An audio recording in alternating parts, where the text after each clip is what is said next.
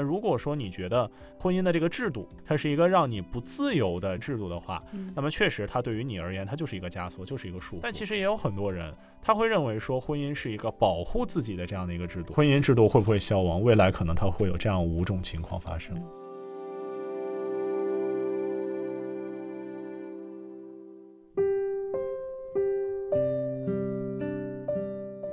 位听众朋友们，大家好，欢迎来到月球沙发客，我是白露。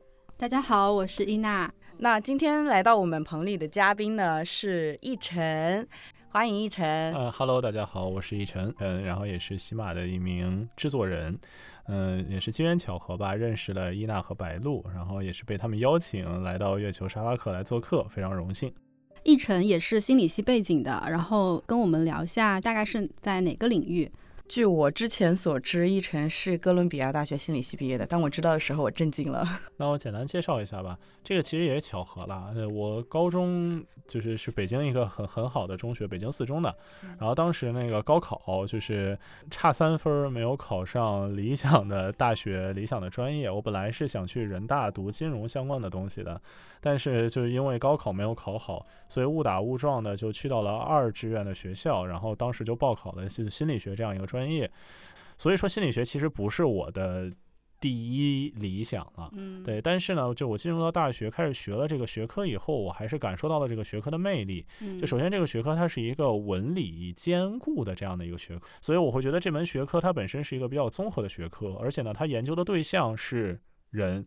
就跑到国外，然后哥伦比亚大学去读了一个心理咨询专业的硕士，然后包括在那个期间，可能也经历了一些实习啊，然后包括就是也去国外，就是接受了一些比较系统的这样的这种心理咨询的培训啊，就是那段经历，我觉得我也是蛮感激的。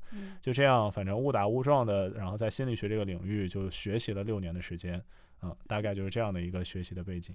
你觉得学心理学对你的婚恋观会有一些影响吗？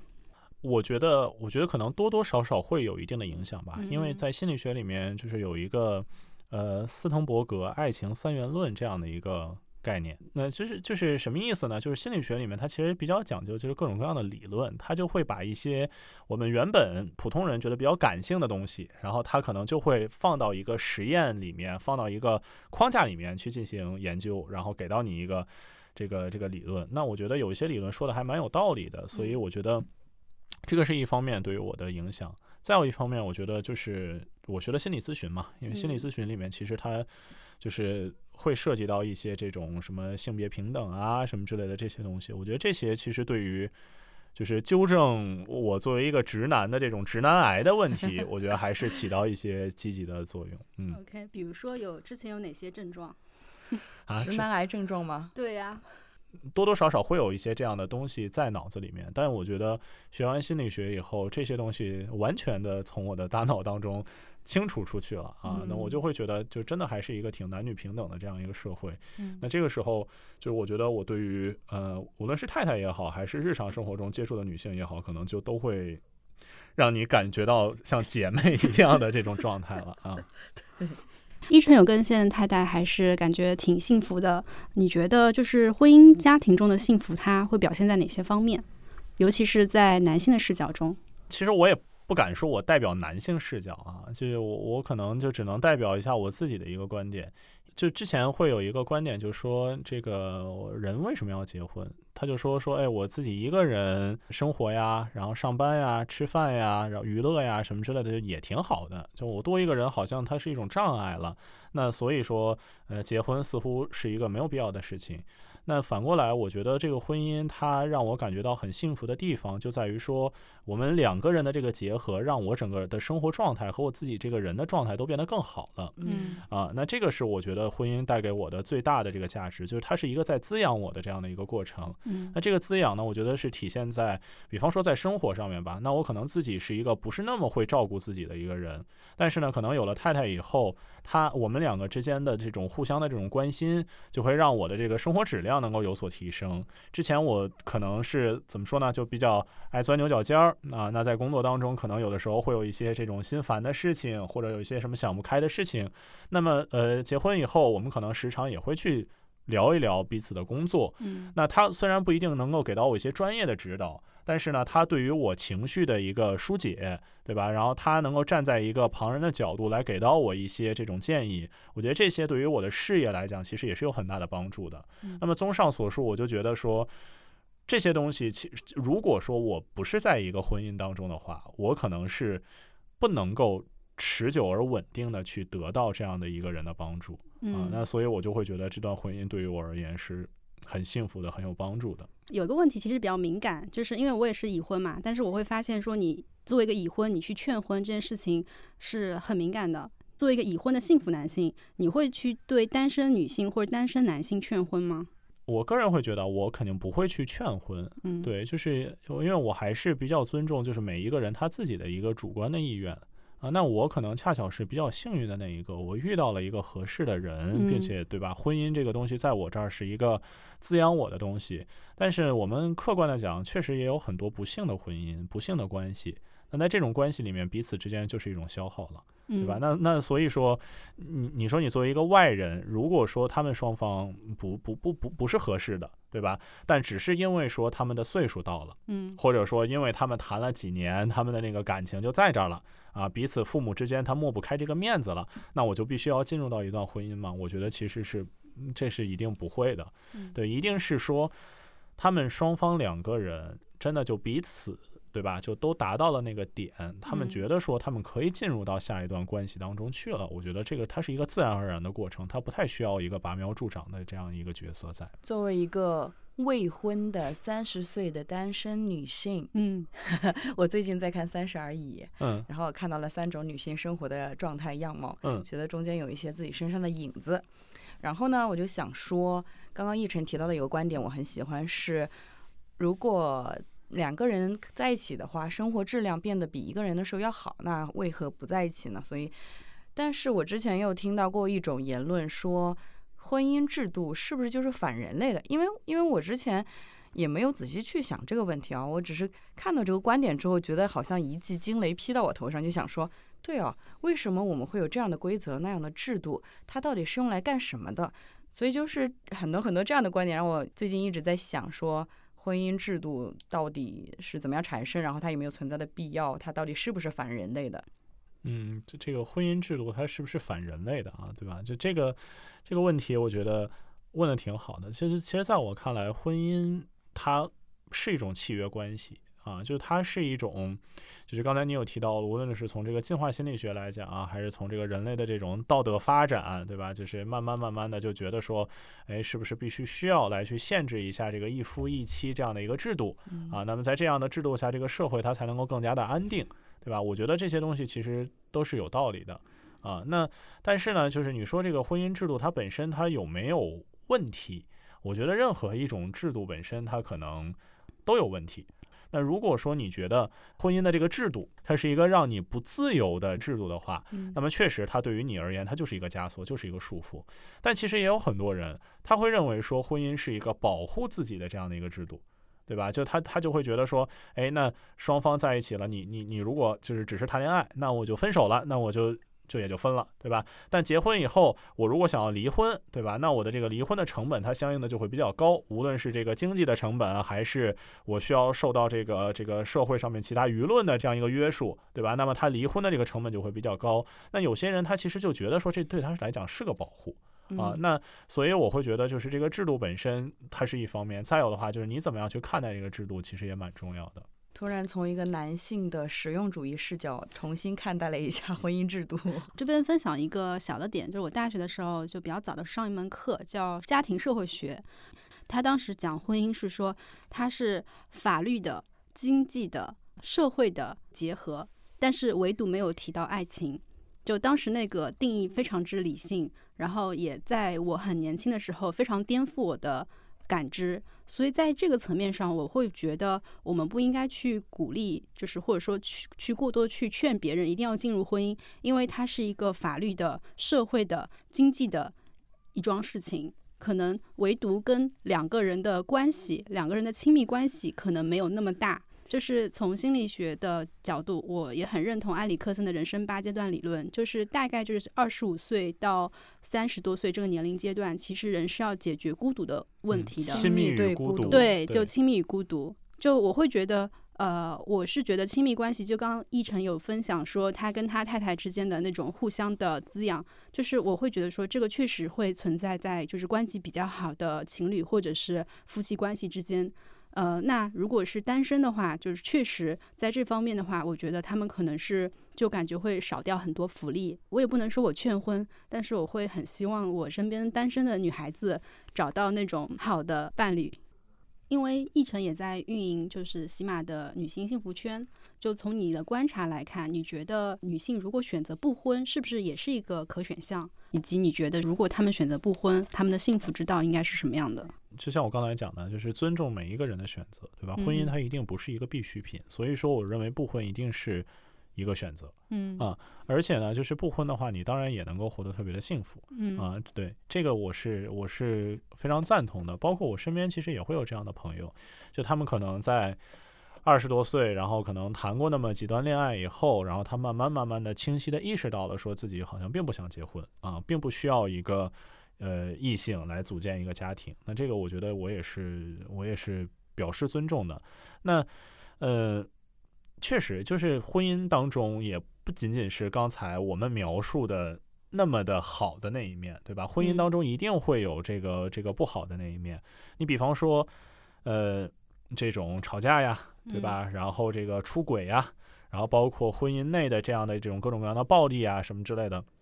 这些其实也都也都经常发生，这也都是客观存在的，对吧？然后包括说我们经常在这个这个新闻里面看到的一些非常负面的一些事件，就就就这些东西的话，其实那确实也会加重有一些人他对于婚姻的这种不信任感。嗯另外，其实还有一个很重要的点啊，就是我们刚才没有提到，就是原生家庭这样一个概念。对嗯。因为我自己的原生家庭是比较幸福的，对，嗯。就是我父我从小到大耳濡目染看到的父母的关系，他们其实是一个比较健康的一个关系，嗯。所以呢，他们就会让我相信婚姻这个东西它会是幸福的，但是实际上就是就是现在当下这个离婚率其实是非常高的，对吧？那其实就是这种单亲家庭的孩子，这个我觉得，嗯、已经是变成了一个很常态的一个东西，我们也不用回避，我们也没有任何的就说要给他打一个负面标签啊什么之类的，嗯对吧？单亲家庭的这些孩子们，他们的婚恋观其实是会不太一样的。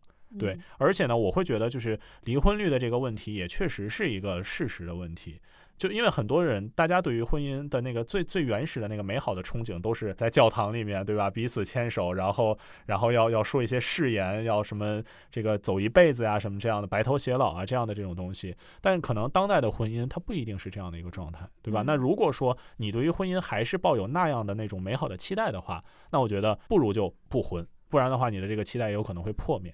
但如果有一些人他觉得婚姻可能就是哎，我刚好就遇到这个人，我觉得就他很不错，我就上头了，对吧？那我就需要一个婚姻来去来去给我们的这个关系让它更进一步，那我就结了。但是如果结了婚以后，我就觉得又不是特别好，那我也很大大方方的就离了，就离了，哎，我就离了。那如果你要能够抱以这样的一个心态的话，那我觉得就也蛮好的。就把啊它看得比较淡一点，不用把它抬得特别神圣。对，然后也不用对他过于绝望。其实我是比较认可一种观点啊，就是其实找伴侣可能是类似于给自己找一个好室友，或是找一个孩子的爸爸。这是伊娜的观点，我的观点还是需要找一个让我每次见到他都怦然心动的人。嗯，我是有点太理想化了，我真的小时候看童话看多了。如果一直是灵魂伴侣，我觉得这个标准就很难找。就现在可能大家看离婚率很高，或者现在大家觉得婚姻跟爱情可能是一种分离状态。那未来的话，你们觉得婚姻制度会消亡吗？这回我想先听听白露讲。白露，你的理想的状态是什么样的？我理想的状态其实是婚姻的多元化，嗯因为我身边有很多的 LGBT 的朋友嘛，然后现在台湾也可以登记结婚了，但是跟那个真正的那个法律的那个异性婚婚姻是不一样的，但是可以登记。然后我就有一对 gay friends，他们在花莲结婚了，我就看他们晒幸福，各种各样的状态、各种各样的形态是都有的。但是他们只要是好好的在一起，就是不对其他人造成伤害。我觉得就没啥问题。而且国外的那个荷兰的那个制度，不也是说你结婚年限越长，结婚费就越少？我要跟他在一起一百年，我就不用负担这个结婚费用，就看你自己的选择。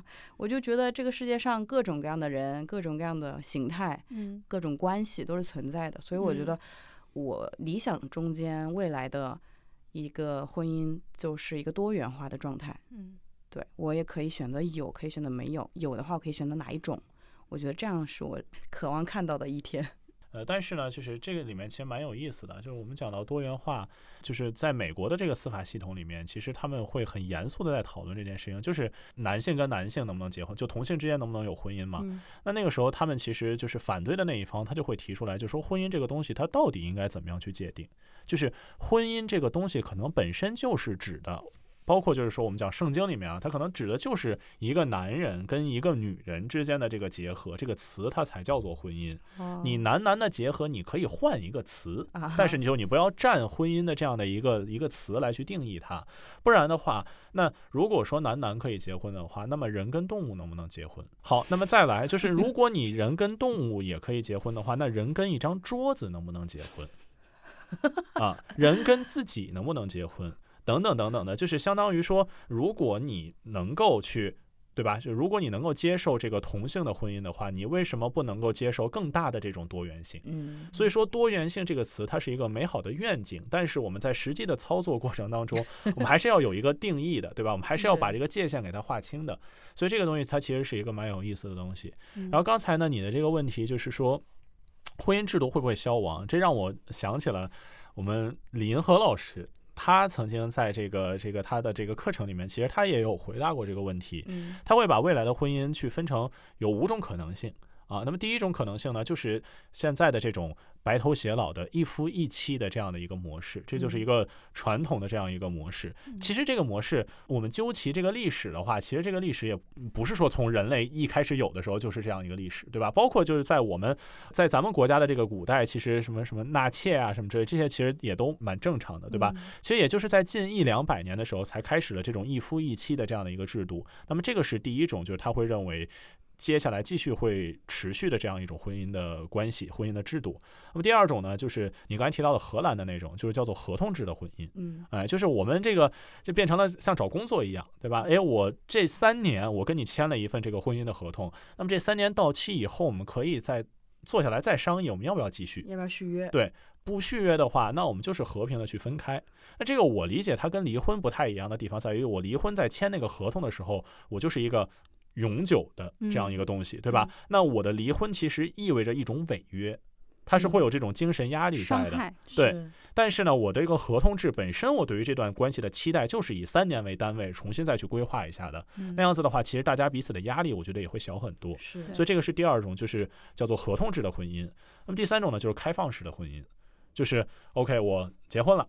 但是呢，我还是可以，对吧？就还是可以再去外面再去追求一些爱情啊什么之类的。嗯我觉得这个它其实不是给小三儿或者给出轨这种行为去洗白，嗯，而是说，就是未来可能婚姻它只是跟爱情，或者说跟就就是它是一个变成一个并行的东西了，对吧？就是我既可以承担婚姻的那份责任，嗯但与此同时，我又不太需要被婚姻的那种束缚嗯所约束。对吧？那它可能就会变成了一种叫做开放式婚姻的这样的一个关系，而这个我觉得它是建立在双方都认可的一个基础之上，嗯，对吧？对，一方认可，那那这就就这就是出轨，对，对吧？但如果说双方呃，或者甚至说说法律到未来发展到一定阶段，他他接受这样的一个行为的话，那我觉得这可能也是一种趋势。那么再有的话呢，就是叫做同居嗯啊，同居就是对吧？那那大家就就不用结婚嗯啊，但是呢，就是我们就是可以住在一起，就变成室友的这样的一个关系在，对吧？那有需要的时候，我来可以搭把手啊，但是呢，我们两个之间就没有这样的一个很强的一种契约关系，那么这个也是一种形式嗯啊。再有的话呢，就是索性就单身。对吧？就你们有没有想象过，就人类到未来可能就就是一个单身社会了，就没有结婚这么一回事儿了，对吧？繁衍后代的这个任务可能就直接就交给一些什么生物技术，对吧？它直接在一个这种胚胎里面，它自动的它就繁衍了，它都不需要这个男女之间然后来去生孩子啊什么之类的。那么这个要到遥遥远的未来，可能人与人之间性别的界限都模糊掉了。它只是变成一个单纯的说性方面的愉悦啊，需要性的时候两个人结合一下，那这个可能也是在未来的某些时候也有可能会出现的一种情况。那么这个可能就是我们说婚姻制度会不会消亡，未来可能它会有这样五种情况发生。嗯，好神奇啊，想穿越到未来看一看。其实我我自己的感觉就是这些不同的形式本质上还是平衡规则、协议。还有契约和人性之间的矛盾，只是说它针对不同人群，它满足不同人群的需求。但是对于我已婚女性来说，我会觉得有一点可能是我真正在乎的，就是女性跟男性有一个事情，它是永远两个人是不平等的，就是生育。嗯，然后因为女性她承担这个成本，所以她可能在退出这件事情上面，她所承担的成本要比男性更大。养育一个小孩的成本，最后是。谁来承担？是家庭承担，还是社会承担，还是国家承担？是女性承担，还是男性承担？那我觉得这些事情上面如果有些改变，或者说生育未来可能对于女性的影响会更小，那我觉得未来的婚姻可能会更自由，彼此之间也能够各取所需。这是我一个比较现实的观点。今天我们两位主持人跟嘉宾代表各自的立场聊了一下关于婚姻的问题。呃，并没有一个很统一的结论，但是角度都不一样，希望可以给大家带来一些启发。欢迎关注喜马女人账号，加入幸福女人圈，和更多女人成为友邻，聊出幸福天地。OK，如果大家还有什么问题想要问奕晨的话，可以在我们的评论区留言，因为他是我们的常驻嘉宾，所以他可以随时来给大家回答问题。本期月球沙发课就到这里，那咱们下期再见。